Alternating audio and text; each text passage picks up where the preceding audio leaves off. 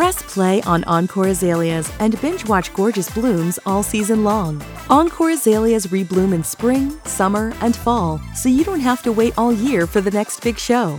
More compact, more sun tolerant, and more cold hardy. With vibrant bloom colors and sizes to fit your landscape, Encore Azaleas are a must watch. Ready to add the number one best selling blooming azalea to your watch list? Select your blooms now at EncoreAzalea.com.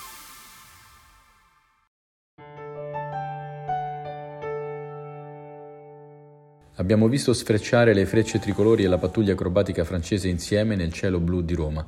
Sono passati proprio sopra le nostre teste qui a Lanza, perché infatti siamo a poche decine di metri dal Quirinale. Abbiamo visto il presidente Mattarella raggiante, Draghi e Macron insieme firmare un accordo di stretta collaborazione tra i due grandi paesi europei di cultura latina. Immagini forti, aggiungerei belle immagini. Perché c'era bisogno di questo accordo? Perché è così importante? Vediamo in quale quadro internazionale si inserisce. L'Europa attraversa un momento complicatissimo. Il Covid e le migrazioni stanno mettendo sempre più in crisi i rapporti tra gli stati del nord e quelli del sud, tra l'est e l'ovest. Abbiamo perso la potenza economica, militare e culturale inglese. I rapporti con gli USA di Joe Biden non sono soddisfacenti. Ci sono stati miglioramenti, sì, rispetto alle chiusure di Trump, ma anche Biden è focalizzato sul quadrante del Pacifico e la competizione con la Cina e questo fa scalare necessariamente le priorità statunitensi statunitensi con ripercussioni su NATO e Unione Europea. L'Europa ha perso proprio in questi giorni Angela Merkel. Sarà una perdita grave, ce ne accorgeremo. La cancelliera è stata un elemento di saggezza, stabilità ed equilibrio in tutti questi anni difficili. Ecco, tutti questi fattori ci dicono perché il Trattato del Quirinale è importante.